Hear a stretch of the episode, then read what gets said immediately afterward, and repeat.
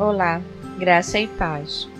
Você vai ouvir agora uma mensagem pregada pelo pastor Diego Ramon na Igreja Presbiteriana de Fragoso.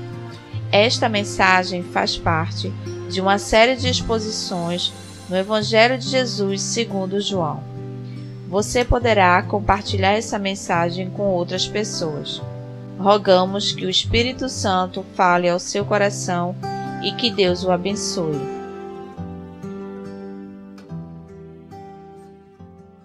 Vamos abrir, irmãos, as nossas Bíblias no Evangelho de João, capítulo 1.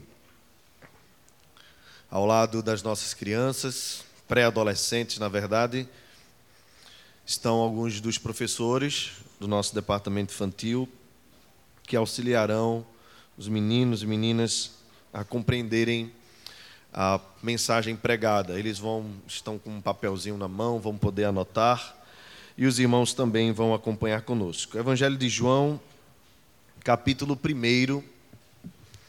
Nós leremos do verso 1 ao verso 14. Iniciando então esta nova série com muita alegria, disposição no coração de buscarmos mergulhar nesse texto. No próximo domingo pela manhã, nós faremos um estudo introdutório sobre João. Infelizmente não foi possível fazer hoje, mas eu vou trazer várias informações sobre o livro para os irmãos para nós nos aprofundarmos ainda mais. Então, o, os líderes de célula, os irmãos que frequentam as reuniões, é, estejam antenados nesse livro, porque será o livro que as células vão trabalhar também durante o momento do compartilhar da palavra. Então vamos todos mergulhar nessa mensagem belíssima que é o Evangelho segundo João a respeito de Jesus, o nosso Salvador. Diz assim a Escritura: No princípio era o Verbo, e o Verbo estava com Deus, e o Verbo era Deus. Ele estava no princípio com Deus. Todas as coisas foram feitas por intermédio dele, e sem ele, nada do que foi feito se fez. A vida estava nele, e a vida era a luz dos homens. A luz resplandece nas trevas, e as trevas não prevaleceram contra ela. Houve um homem enviado por Deus cujo nome era João. Este veio como testemunha para que testificasse a respeito da luz, a fim de todos virem a crer por intermédio dele. Ele não era a luz, mas veio para que testificasse da luz, a saber, a verdadeira luz, que vinda ao mundo ilumina a todo homem. O Verbo estava no mundo o mundo foi feito por intermédio dele, mas o mundo não o conheceu. Veio para o que era seu e os seus não o receberam. Mas a todos quantos o receberam, deu-lhes o poder de serem feitos filhos de Deus, a saber, aos que creem no seu nome, os quais não nasceram do sangue, nem da vontade da carne, nem da vontade do homem, mas de Deus. Vamos ler juntos o verso 14? E o Verbo se fez carne e habitou entre nós, cheio de graça e de verdade, e vimos a sua glória, glória como do unigênito do Pai. Amém. Ó Deus querido, nos ilumina os olhos, Senhor para que possamos enxergar as maravilhas do Evangelho. Obrigado pela vida do teu servo, o evangelista João. Obrigado pelo registro que, iluminado pelo teu Espírito, ele pôde registrar para a nossa edificação e para que creiamos que Jesus é o Filho de Deus. Nós te bendizemos por este livro e te agradecemos por tê-lo em nossa própria língua privilégio, Senhor, que muitos povos ainda não têm. Nós queremos te agradecer por esse privilégio e te rogar, Senhor, em nome de Jesus, levanta tradutores de Bíblias, a fim de que, dedicados a ti, esforçados no teu trabalho, possam, Senhor, traduzir as Escrituras para, aquelas, para aqueles povos, nações, ó Deus, tribos que ainda não a têm em sua própria língua materna. Eu te peço, Deus, essa bênção, confiados em teu amor. Te peço também por nós aqui nesse instante. Edifica-nos, em nome de Jesus. Amém. Amém. Meus irmãos, apenas como informações introdutórias, este evangelho ele é considerado um evangelho fora dos sinóticos. O termo sinóticos é utilizado para lembrar os livros que foram escritos com a mesma ótica, ou os evangelhos que foram escritos com a mesma perspectiva. Eu me refiro aos três outros evangelhos: o evangelho de segundo Mateus, segundo Marcos e segundo Lucas. Se você observar esses evangelhos, eles têm a mesma visão, a mesma ótica. João está fora deste grupo, considerado pelas maioria dos, dos, teólogos, fora deste grupo, porque a sua visão a respeito de Jesus é diferente, inclusive na geografia. João escreve muito sobre os momentos de Jesus na Judéia. Ele, por exemplo, não escreve uma genealogia de Jesus uh, e foca, em especial, nos três anos de ministério do Senhor. Neste livro você vai encontrar textos que você não encontra em outros evangelhos, como por exemplo este que nós acabamos de ler, mas também o texto ah, da mulher adúltera, a oração sacerdotal de Jesus, que compreende aí ah, o capítulo 17, também a missão do Consolador no capítulo 16. Então há muitos detalhes aqui ah, que só João registrou. Quem é este homem, João? João é um dos apóstolos de Jesus, é um dos que estavam mais perto de Jesus. Ele foi um dos apóstolos, ou o apóstolo mais novo da, da equipe de Jesus, formada pelo próprio Senhor, e foi aquele que ah, foi o único que morreu de morte natural. Ah, exilado na ilha de Pátimos, passou bastante tempo lá, ah, onde também pôde ter o privilégio de escrever mais alguns livros ah, possivelmente, ah, certamente entre eles a revelação do Apocalipse.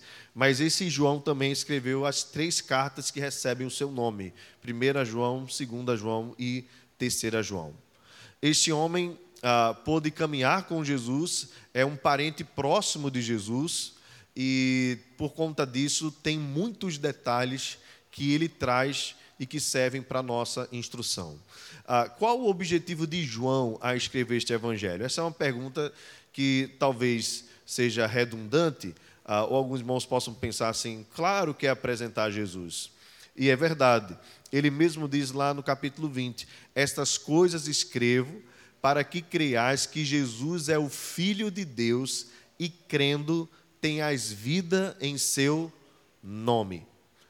Então, observe que o propósito aqui é tanto apologético quanto evangelístico. Ele diz: para que creias que Jesus é o Filho de Deus e crendo tenhas vida em seu nome. Porque apologético, o que significa apologética? Significa defesa da fé, defesa da doutrina. Ah, nesse sentido, nós precisamos lembrar que João, quando escreve, ah, estava enfrentando alguns problemas, ou a, a igreja no primeiro século estava enfrentando alguns problemas, entre eles o chamado gnosticismo. Esses irmãos infiltrados na igreja, ou pessoas infiltradas na igreja, queriam trazer uma ideia de que Jesus não era Deus. E alguns queriam trazer a ideia de que Jesus era Deus, mas não era homem. E na verdade isso causava uma grande confusão na cabeça dos irmãos, porque na verdade Jesus, ah, pela Escritura, precisava ser Deus e homem ao mesmo tempo, para que sendo Deus pudesse nos levar a Deus e para que sendo homem pudesse sofrer as mesmas dores que como homens nós sofremos. Portanto, Jesus é homem e é Deus. Mas alguns naquele tempo estavam tentando colocar na cabeça dos irmãos que Jesus ou era só homem ou era só Deus. E entre outras filosofias que surgiram naquele período para tirar o foco da igreja. Então, qual é a mensagem de João? Jesus é o Filho de Deus. ele é homem e ele é Deus. E qual é a outra mensagem de João? Se você crer em Jesus, você tem a vida eterna. E na verdade o foco de João é bem específico. Só por meio de Jesus é possível receber a vida eterna. É João o único evangelista a registrar o texto, um dos mais famosos da Escritura, ou pelo menos dois dos mais famosos que vocês vão repetir comigo. Vamos lá, João 3,16? Porque Deus amou o mundo de tal maneira que deu seu Filho unigênito para que todo aquele que nele crê não pereça, mas tenha a vida eterna. É João também o único a registrar ah, aquele versículo que está lá no capítulo 14, no o verso 6, que diz assim: Eu sou o caminho e a verdade e a vida. Ninguém vem ao Pai se não for por mim. É por isso, irmãos, que ah, geralmente, quando se quer pregar o Evangelho, o Evangelho de João é o mais apropriado e o mais usado porque ele é um evangelho universal. Enquanto os outros focaram muito nos judeus, como por exemplo Mateus e Marcos, e Lucas focou muito nos gentios, ao ler o evangelho de João, você vai perceber que ele se encaixa a todas as pessoas, porque ele é bem geral. É por isso que quando os missionários começam a fazer um processo de tradução de igreja, no anseio que as pessoas conheçam a Jesus, via de regra começam pelo Evangelho de João, para que assim as pessoas tenham uma visão geral a respeito do Filho de Deus. Então, o capítulo primeiro, eu vou deixar alguns detalhes introdutórios para domingo pela manhã, na próxima semana, mas eu quero então focar no capítulo primeiro. Ah, este capítulo anuncia a chegada de Jesus e é um resumo da sua vinda. Uh, observe que ele começa semelhante ao livro de Gênesis. Você lembra lá o que é que diz Gênesis capítulo 1? Vamos repetir? No princípio criou Deus os céus e a terra. Observe que João começa com a mesma perspectiva. No princípio era o verbo. Você percebe aí na sua Bíblia que verbo está com V maiúsculo?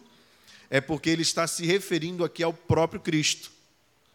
Em outras palavras, no princípio era Cristo.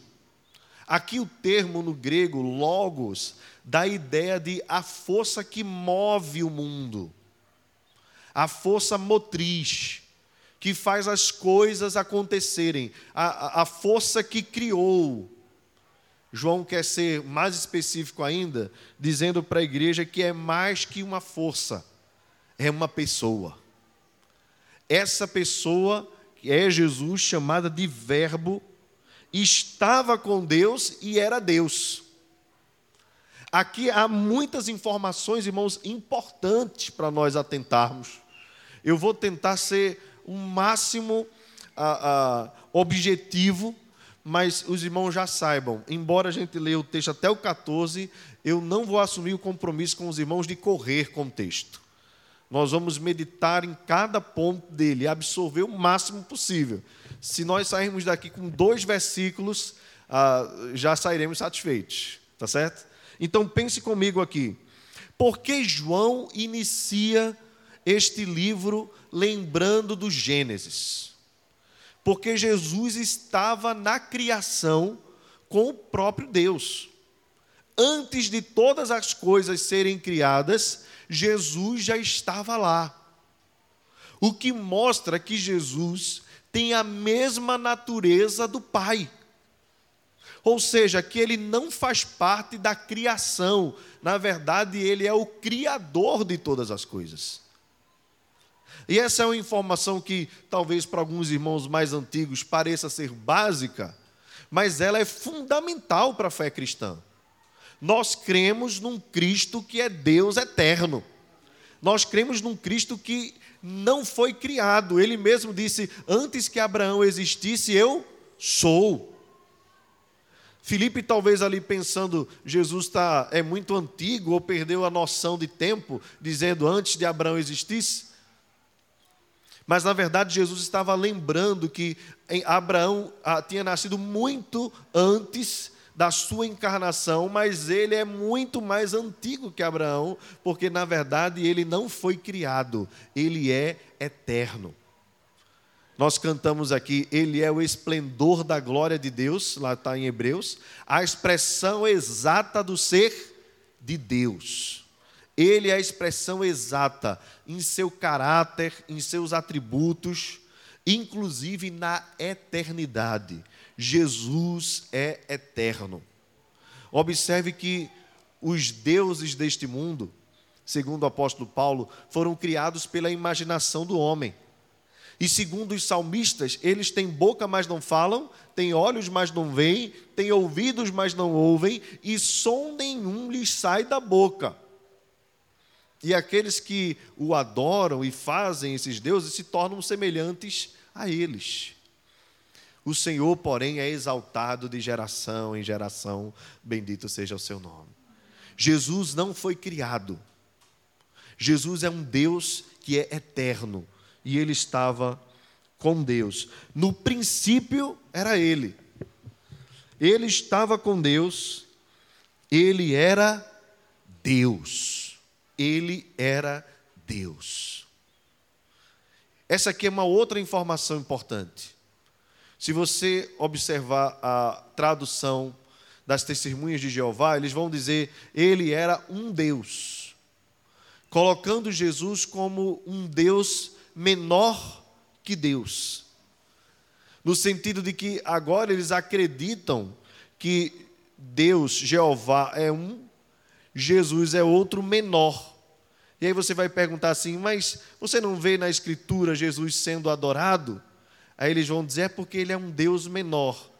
Então a resposta que você pode dar a eles é: então vocês não são monoteístas, vocês creem em dois deuses. Na verdade, nós cremos num só Deus que subsiste em três pessoas: o Pai, o Filho e o Espírito Santo. E Jesus é esse que assim nós podemos denominar a segunda pessoa da Santíssima Trindade, ou o Filho, como a Escritura mesmo traz esta resposta. Ele estava no princípio com Deus. Jesus não foi objeto da criação. Os anjos foram criados, o mundo foi criado, o homem foi criado, toda a, a, a natureza ou a criação foi estabelecida por Deus e Jesus estava lá desde o princípio. Inclusive, o apóstolo Paulo vai dizer que todas as coisas foram feitas por intermédio dele. O próprio João fala. E Paulo diz: porque dele, por ele e para ele são todas as coisas, a Ele, pois, a glória para sempre. Portanto, Jesus não estava ausente da criação, não foi criado, na verdade, Jesus, assim como o Pai e o próprio Espírito, os três que formam um só Deus, criaram todas as coisas que existem, mostrando assim a eternidade do Pai do Filho e do Espírito Santo. Veja o verso 3. Todas as coisas foram feitas por intermédio dele, e sem ele, nada do que foi feito se fez. Bendito seja Jesus. Ele é o Criador essencial. Jesus é fundamental para a criação. É por isso que, embora a ciência cresça e se aprofunde, embora haja todo investimento para se descobrir ah, de onde veio todas as coisas, a resposta continua a mesma, está aqui na Escritura. Todas as coisas foram criadas por Deus e Jesus, que é Deus, agia ativamente na obra da criação. Inclusive, se não fosse por Ele, nada do que existe, inclusive eu e você, existiria. Nós somos objeto da criação de Deus, nós somos objeto de um plano de Jesus. De um plano do Pai, de um plano do Espírito Santo. Nós somos parte desse projeto de Deus. Então, esses três primeiros versos, João quer estabelecer claramente, e claro, ah, mais para frente ele vai falar sobre a não recepção de Jesus, mas nesses três primeiros versos ele quer deixar claro: ele é o Criador. Ele foi aquele que moveu tudo para existir. Ele é eterno, não foi criado. Verso 4: A vida estava nele, e a vida era a luz dos homens. O Criador da vida é, na verdade, o dono da vida. A vida estava nele, a vida veio viver entre nós. Aqui é quase uma poesia, irmãos, esse texto. A vida veio viver no meio do, de nós. E por que não dizer a vida veio viver no meio dos mortos? Porque nós sabemos bem da condição do homem após o pecado. A Bíblia diz que porque todos pecaram, destituídos ou separados estão da glória de Deus, e que o salário do pecado é a morte. Portanto, o homem estava distante de Deus, morto para Deus, quando a vida, que é o próprio Cristo, desceu para viver entre nós, que outrora estávamos mortos em nossos delitos e pecados. A luz resplandece nas trevas e as trevas não prevalecem, não prevaleceram contra ela. Aqui é uma outra, uh, um outro esclarecimento de João. Jesus, que é a própria luz, tem poder para resplandecer nas trevas. Que trevas são essas, irmãos? As trevas do pecado. Se em Gênesis Deus criou todas as coisas e viu que tudo era bom e se alegrou em tudo que havia criado.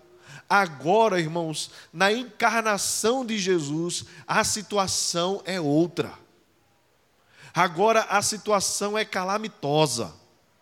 Lembrem bem, irmãos, quando Deus foi criando cada coisa em cada dia da criação, ele se alegrava ao final dizendo: "E viu Deus que era bom. E criou o homem, e ao final o texto diz: E viu Deus que era muito bom. Portanto, Deus se alegrou, teve prazer em todas as coisas, e um prazer maior ainda na humanidade. Mas nós sabemos bem o que a história nos conta, lá em Gênesis capítulo 3, da queda do homem e do estado que o homem chegou até essa queda. Se os irmãos lembrarem bem, logo após a queda, a, acontece um monte de tragédias, resultado do pecado no coração do homem. Lembrem bem de Caim matando Abel, lembrem daquela geração lá de Gênesis capítulo 6 ainda, onde os homens eram violentos e maus, e Deus mandou o dilúvio sobre a terra, para provar assim que o homem chegou ao seu pior estado. Poucos capítulos depois, nós vemos a história, por exemplo, de Sodoma e Gomorra. Nós vemos a Torre de Babel, mostrando assim o conflito que o homem entrou com Deus por conta do seu pecado. No Evangelho de João, o homem já está caído. E a mensagem que João registra é: a luz resplandece nas trevas mostrando a situação que o homem está sem Deus. O mundo está em trevas. O mundo jaz no maligno, diz a Escritura. Nós lemos no começo do culto o texto de Romanos. Mas se os irmãos tiverem curiosidade de abrir um pouco mais na frente, no livro de Romanos, vão perceber aonde o homem chegou no seu distanciamento de Deus. Observe o que diz a Escritura, Romanos capítulo 3, a partir do verso 10.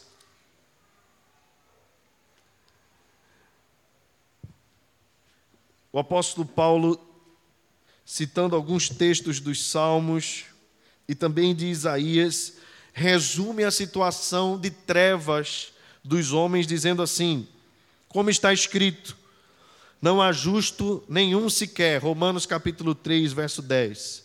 Não há quem entenda, não há quem busque a Deus. Verso 12: Todos se extraviaram, a uma se fizeram inúteis. Não há quem faça o bem, não há nenhum sequer. A garganta deles é sepulcro aberto, com a língua urdem engano, veneno de víbora está nos seus lábios. A boca eles a, a têm cheia de maldição e de amargura. São os seus pés velozes para derramar sangue. Nos seus caminhos há destruição e miséria. Desconhecem o caminho da paz. Verso 18: Não há temor de Deus de seus, diante de seus olhos. Essas são as trevas que o homem vive. O homem natural vive nessa condição. E Jesus veio justamente, sendo Deus, interagir com este homem, ou com os homens em pecado. Sendo Ele a luz, veio descer às trevas. Agora, observe que essa mensagem de João é uma mensagem de vitória no verso 5: A luz resplandece nas trevas, e as trevas não prevalecem contra ela. Louvado seja o Senhor. Ou seja, embora os homens estivessem numa situação de miséria, de trevas, de negridão, Jesus, sendo a luz dos homens, é poderoso para dissipar toda treva. Louvado seja o seu nome. Pode ser a maior escuridão que o homem viva, quando Jesus entra no seu coração, há luz naquele lugar. Irmãos, essa é era a nossa situação. Antes de Cristo, nós estávamos nas trevas. Não pense que essa é a condição daqueles que praticam pecados escandalosos, que chocam a sociedade. Na verdade, o homem natural está nessa circunstância. O seu coração está em trevas. Ainda que na vida dele tudo esteja dando aparentemente certo, ele tem um bom emprego, tem um bom casamento, tem filhos saudáveis, ele tem um bom carro, ele tem uma moto, ele tem casa própria. Ah, ele pode dizer assim: Olha, Deus tem me dado tudo, por isso Deus está comigo. Não se engane o homem natural. Porque o homem natural, ele está em trevas, é o que a Escritura diz. Sem Jesus, sem Jesus, o homem está perdido. Mas louvado seja o Senhor, porque a luz que é Jesus é mais forte que as trevas. E é por isso que as trevas não conseguem prevalecer. Porque se o homem tentasse iluminar o seu próprio caminho a Deus, ele estaria perdido até hoje. Tente buscar a Deus sozinho. Faça o seguinte: tente não pecar, se você acredita que tem livre-arbítrio. Tente não pecar. Tente passar um dia sem pecar. Só um dia. É justamente isso que nós precisamos entender, que o homem natural, ele está caído, morto para Deus. O seu caminho natural é o pecado, são as trevas. E louvado seja o Senhor, porque Jesus veio justamente para dissipar toda a treva e assim nos dá vitória. Vitória sobre o inimigo, vitória sobre a nossa própria condição, vitória sobre a morte, porque Ele é a vida, mas é a vida eterna. Louvado seja o seu nome.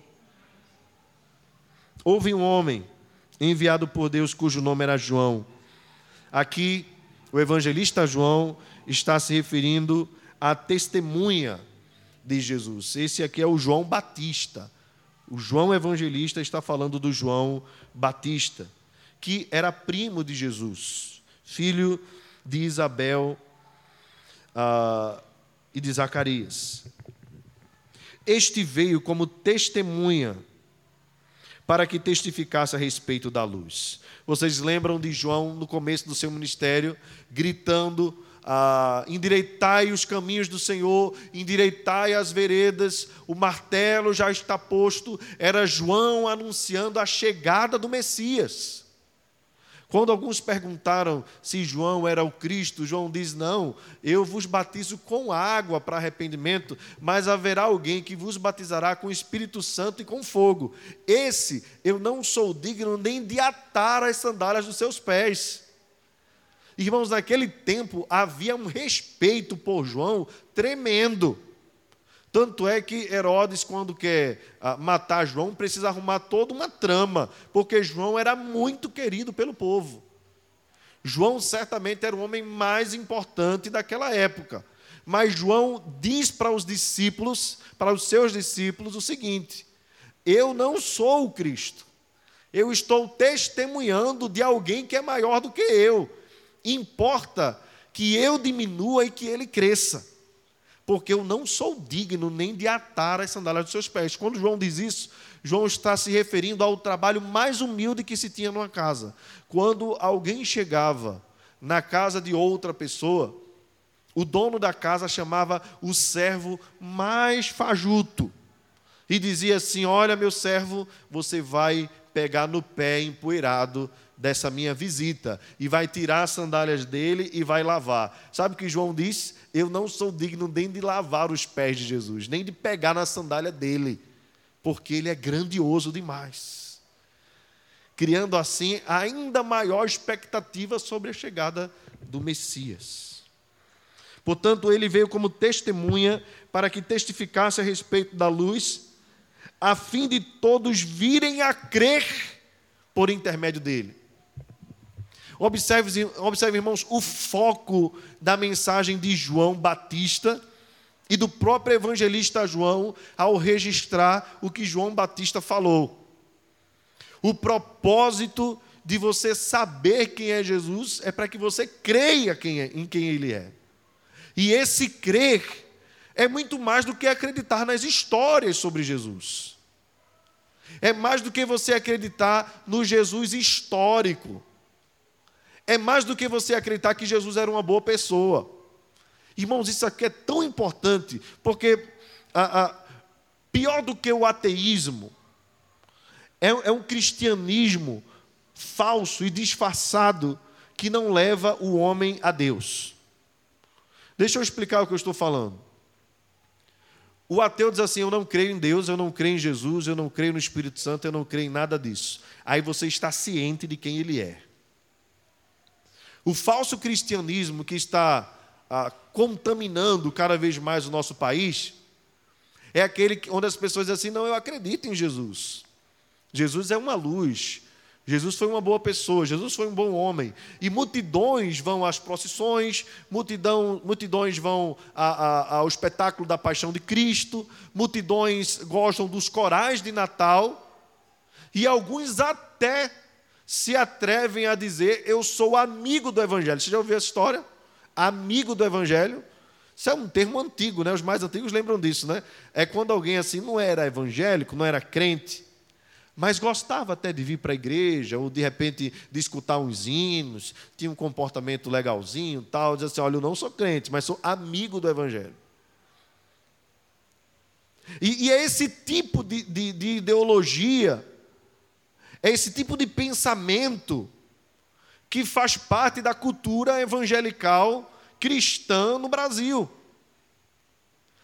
É costume você ver as pessoas, quando você vai evangelizar, dizendo assim: Não, eu já tenho Jesus no meu coração, Jesus está sempre comigo. Aí você pergunta assim: O que é que Jesus é para você? Ah, Jesus é tudo. Já ouviu a história? Jesus é tudo, se ele é tudo, ele é nada também, né? Jesus é tudo. Mas o que, quem, é, quem é Deus para você? Quem é Jesus? Ah, Jesus é aquele que me dá o alimento. Me... Aí você percebe qual o nível de relacionamento que a maioria das pessoas tem com Deus. Na verdade, elas são o próprio Deus e Jesus é o servo que atende às necessidades das pessoas. Quando eu estou aperreado, eu falo com Jesus. Quando eu estou precisando, eu falo com Jesus. Quando eu estou desesperado, eu procuro Jesus. Quando eu estou sem dinheiro, eu procuro Jesus. Quando eu estou doente, eu procuro Jesus. E fora isso, os especialistas vão inventando aí um Jesus para cada especialidade. Jesus é o maior psicólogo que já existiu. Jesus é o maior líder que já existiu. Jesus é o maior político que já existiu. Jesus é o maior revolucionário que já existiu. E tem Jesus até como executivo. Eu tenho um livro que diz Jesus como líder de recursos humanos. Então você observe que há um Jesus para todo tipo de situação e para todo gosto. Menos o Jesus da Escritura. Porque o Jesus da Escritura, observe o texto, o Jesus da Escritura vem para o homem que está em trevas, para o homem que está perdido, e entende que está perdido, e desesperado precisa de luz. Esse Jesus veio para que crescem nele, e esse crer tem a ver com assumir um compromisso e um estilo de vida semelhante ao dele. Não é só acreditar que ele existiu, é entregar a vida a ele, é viver para ele. Não dá para ser amigo do Evangelho e continuar inimigo de Deus. É incompatível. Ou o homem é amigo de Deus ou ele é inimigo de Deus, não tem meio termo. Não dá para ficar em cima do muro. Ou é amigo ou é inimigo. A Escritura diz isso. Não tem purgatório, nem no porvir, nem no presente. Para alguém tentar se encaixar, assim, oh, eu não estou comprometido com Jesus assim totalmente, mas eu, eu gosto muito dele. Jesus é muito claro quanto a isso. Se você quiser me seguir, negue-se a si mesmo, tome a sua cruz e siga-me. Não dá para ficar tentando negociar a sua vida e a sua felicidade, achando que eu sou o fim da sua felicidade. Você é feliz sem mim, quando você me encontrar, vai se tornar um careta. Não dá. Verso 8: Ele não era a luz, mas veio para que testificasse da luz, a saber, a verdadeira luz. João não era luz, mas veio para dar testemunho dessa luz, que é a verdadeira luz, que vinda ao mundo ilumina todo homem. Essa luz é capaz e tem poder de iluminar o mundo todo. Mas observe o que diz o verso 10 para nossa tristeza. O Verbo, que é Jesus, estava no mundo. O mundo foi feito por intermédio dele, irmãos. Aqui tem um drama. Eu não sei se você consegue sentir o drama. O Verbo, que é o próprio Deus, vendo o mundo em trevas, desceu a esse mundo. O mundo foi feito por intermédio dele, relembrando aqui, ele é o Criador. Mas o mundo que ele criou não o conheceu, não o considerou, não o valorizou como Deus. E aqui, irmãos, o texto não está se referindo simplesmente aos judeus que entregaram Jesus aos romanos, não está se referindo apenas aos romanos que crucificaram Jesus por intermédio do sinédrio, Aqui não está se referindo a Pilatos simplesmente que lavou as mãos, ou aos soldados que cuspiram, maltrataram Jesus, colocaram uma coroa de espinhos sobre ele e o elevaram numa cruz no Calvário. O texto não está se referindo simplesmente a eles. O texto está se referindo a todo o mundo que até hoje não o considera como Senhor de todas as coisas. Esse mundo não o conheceu. Se o mundo conhecesse a Jesus, não continuaria nas trevas que estão vivendo, que está vivendo. O mundo não o conheceu. E aqui, irmãos, está o drama. O Verbo que estava no mundo, que criou o mundo, não foi conhecido pelo mundo.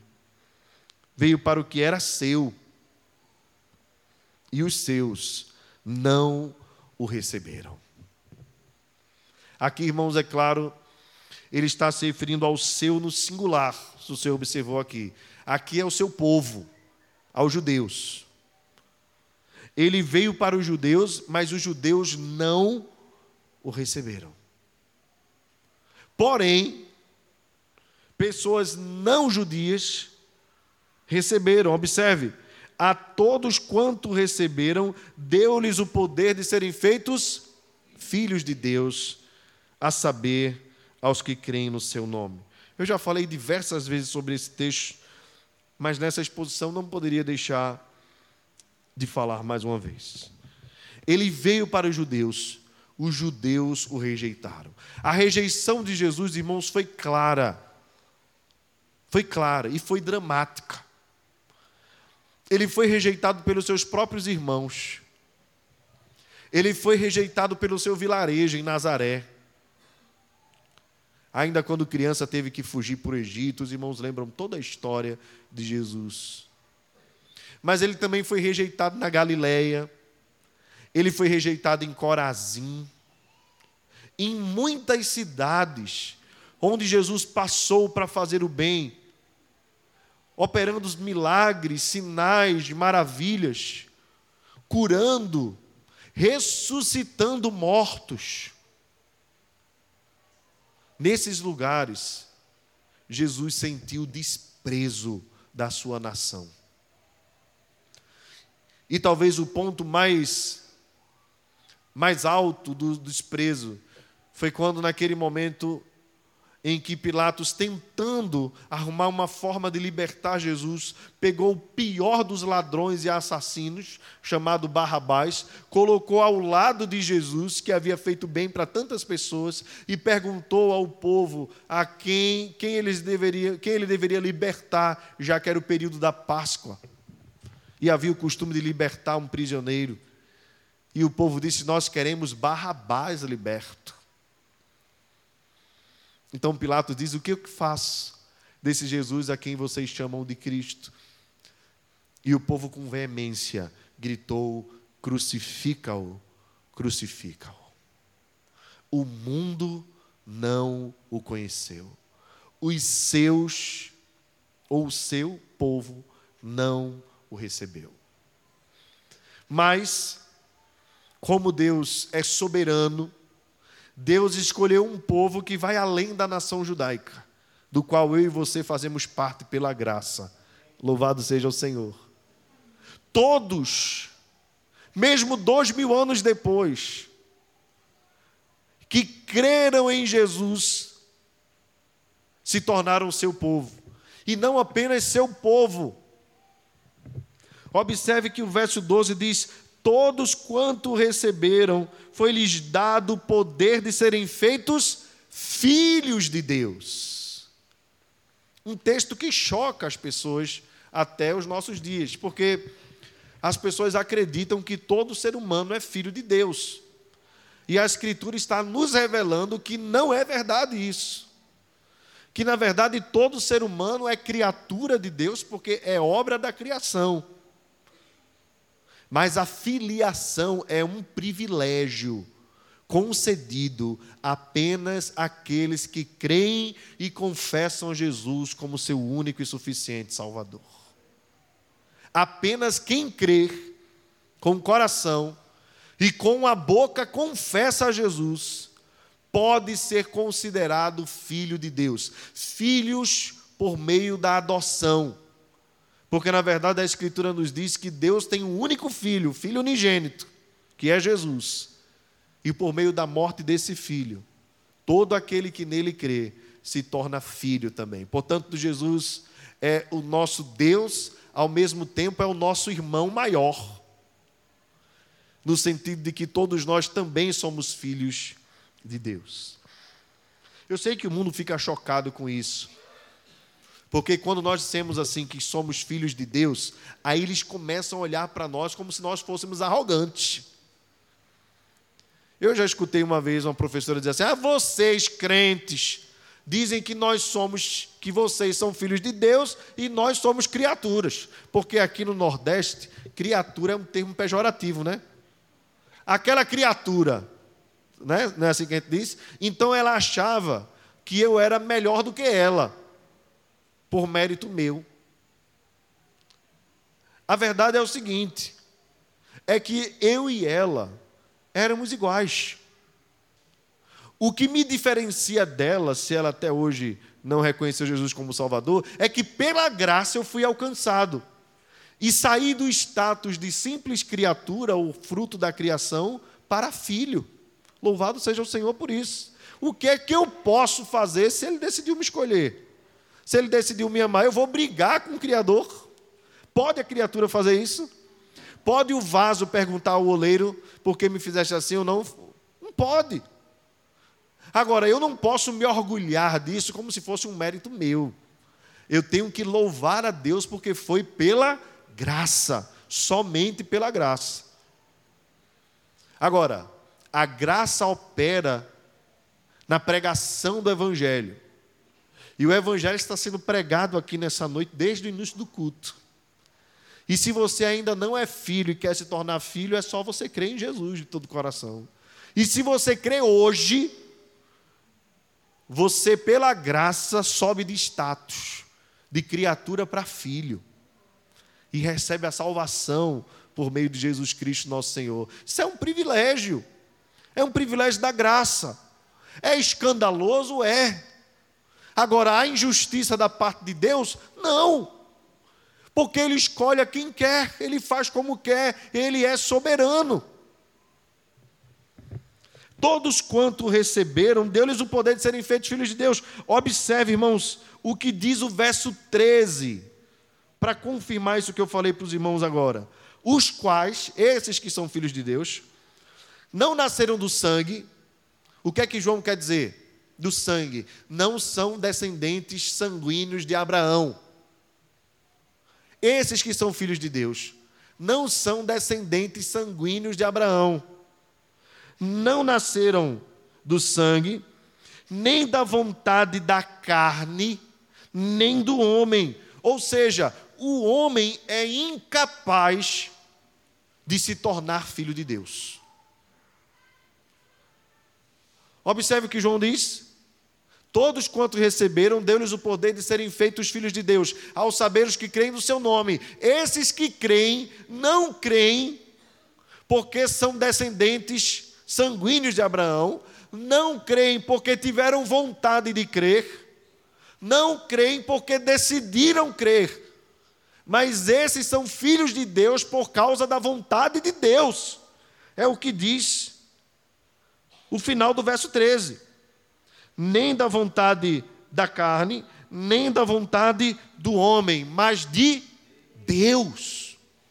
Pela graça sois salvos, mediante a fé.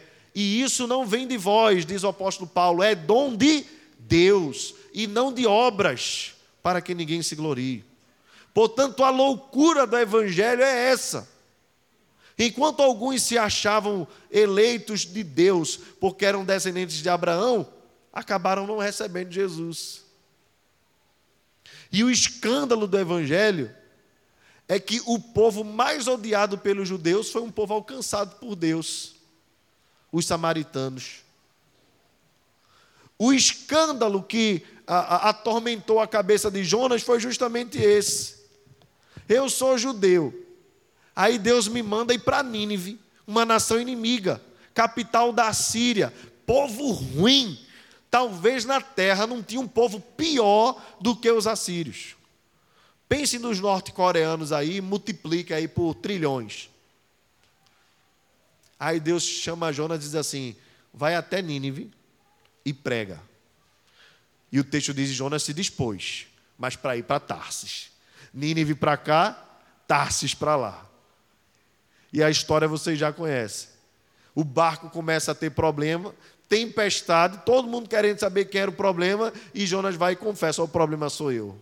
Deus mandou ir para Nínive e eu vim para cá. E aí Jonas mesmo dá a solução: me joguem no mar porque vocês vão se salvar. E se joga pensando no seguinte: eu prefiro morrer do que ir para Nínive. Esse foi o objetivo de Jonas, irmãos. Jonas era um profeta ruimento. Ruimento. Agora, aquela nação tinha destruído o povo de Jonas. Talvez Jonas teve pai, mãe, avô morto por Nínive. Aí Deus diz assim: vai e prega em Nínive. Aí eu entendo um pouquinho o profeta. Ao mesmo tempo que não entendo. Sei que nisso tudo Deus coloca ele no, na boca, no ventre do grande peixe, passando lá três dias, conversando com Deus, e o peixe vomita ele lá em Nínive. E, e Jonas vai pregar. E naquela cidade onde só tinha gente ruim, da pior qualidade, assassinos, estupradores, gente que não prestava para nada, o texto diz que todo mundo se converteu, até os animais estavam usando roupas de arrependimento. Porque Deus faz como quer. Então, os judeus tinham aquela ideia de que nós somos o povo exclusivo de Deus mas eles mesmos rejeitaram o próprio Cristo. Então, no plano soberano, Deus expande o projeto de salvação e diz assim: agora eu não tenho mais um povo exclusivo que se define por geografia. O meu povo está espalhado em toda a terra, e todo aquele que nele crê, que crê em mim, no meu filho, será salvo. Agora será salvo porque eu os escolhi, porque o homem natural não tem condições de ir a Deus, está morto. O que é que o morto pode fazer por si só, por si mesmo? O que é que o morto pode almejar, desejar? Absolutamente nada. Pois estando mortos, Deus nos escolheu, nos amou e se hoje nós podemos dizer que somos filhos de Deus, somos filhos de Deus pela vontade de Deus, pelo poder de Deus, pela graça de Deus. E todo aquele que nele crê também se torna filho de Deus. E João encerra essa introdução, esse prólogo, dizendo: O Verbo, vamos dizer juntos mais uma vez, verso 14. E o Verbo se fez carne e habitou entre nós cheio de graça e de verdade, e vimos a sua glória, glória como do unigênito do Pai. Amém. Meus irmãos, quem é Jesus? Jesus é Deus. Quem é Jesus? É um Deus eterno. Quem é Jesus? Ele é a própria luz, que vindo dissipa as trevas. Quem é Jesus? é o unigênito Filho de Deus. Quem é Jesus? É o Deus encarnado que foi desprezado pelo mundo, mas que, pelo seu plano soberano, tinha filhos a quem ele já havia escolhido antes da fundação dos tempos. E todo aquele que nele crê será salvo e fará, e fará parte desta família, a família de Deus, os que creem no seu nome. Agora, até mesmo quem crer, não crê pela sua própria vontade, mas crê porque Deus os fez crer. Louvado seja o nome do Senhor. A fé é dom de Deus. E se Deus está ardendo no seu coração nessa noite, é porque Ele está injetando fé no seu coração para que você creia. E se você crê hoje e se arrependeu hoje dos seus pecados, hoje mesmo você recebe a filiação eterna, se torna filho de Deus. O Verbo se fez carne, habitou entre nós, cheio de graça, favor de Deus e de verdade, graça e verdade. E vimos a sua glória como do unigênito do Pai. Vamos ficar de pé, irmãos. Você acredita em Jesus? Você crê nele de todo o seu coração. Você acredita que ele é o único que pode levar você a Deus.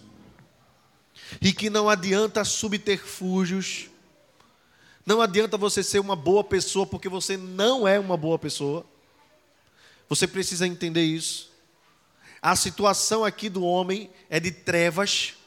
O homem natural está nas trevas. Mais uma vez eu repito: não importa se tudo está dando certo na sua vida, as coisas dando certo pode ser até um laço ainda maior. O que você precisa entender é a sua situação diante de Deus. Como você está diante de Deus hoje. Isso é o mais importante. Porque este mundo e os benefícios desse mundo são passageiros. Mas há uma vida e uma morte eterna. A vida para todo aquele que crê, entrega a sua vida a Jesus, rompe com tudo aquilo que lhe prendia antes e vive para Deus, somente para Deus. Há uma morte eterna à disposição de todo aquele que rejeita Jesus. Ainda que essa rejeição não seja verbal, porque muitas pessoas não rejeitam Jesus verbalmente. Recebem folheto, dizem que tem Jesus no coração, dizem que Jesus está com elas o tempo todo, mas não assumiram um compromisso de vida com Ele. A esse Jesus dirá: Apartai-vos de mim, porque eu não vos conheço. Porque quem não ajunta comigo, espalha. Quem não é comigo, é contra mim. E quem quiser me seguir, negue-se a si mesmo, tome a cada dia sua cruz e siga-me. Meu desejo nessa noite é que você, independente de quanto tempo você está na igreja, porque alguém pode viver na igreja 30, 40, 50 anos, sem ter assumido um compromisso real com Jesus. O meu desejo é que você saia daqui crendo em Jesus, mas entregando a sua vida a Ele totalmente, para que assim você se torne verdadeiramente filho de Deus. Vamos orar. Senhor Jesus, tu que és a própria luz, a ti nós rendemos louvor, porque vieste a este mundo e comprasse para Deus gente de toda raça, povo, tribo, língua e nação. Ó Deus Pai, Senhor de todas as coisas, obrigado porque nos elegeste antes da fundação do mundo. E olhando para a nossa situação de miséria, de trevas, sabendo, Senhor, tu que nós não poderíamos jamais te querer, te desejar, jamais nós poderíamos te amar, que nós não poderíamos nos tornar teus filhos, por sermos descendentes de Abraão, que nós não poderíamos nos tornar teus filhos por sermos desejosos em te buscar, nem vontade da carne, nem vontade do homem. Assim o Senhor nos elegeu e nos escolheu para sermos teus filhos. Obrigado, Senhor, porque a salvação vem de ti. Ao Senhor pertence a salvação.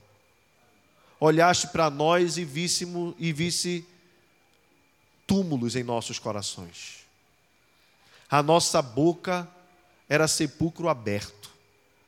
Os nossos pés eram velozes, mas para fazer o mal. E o Senhor nos amou e nos transformou à medida e estatura do teu filho Jesus Cristo.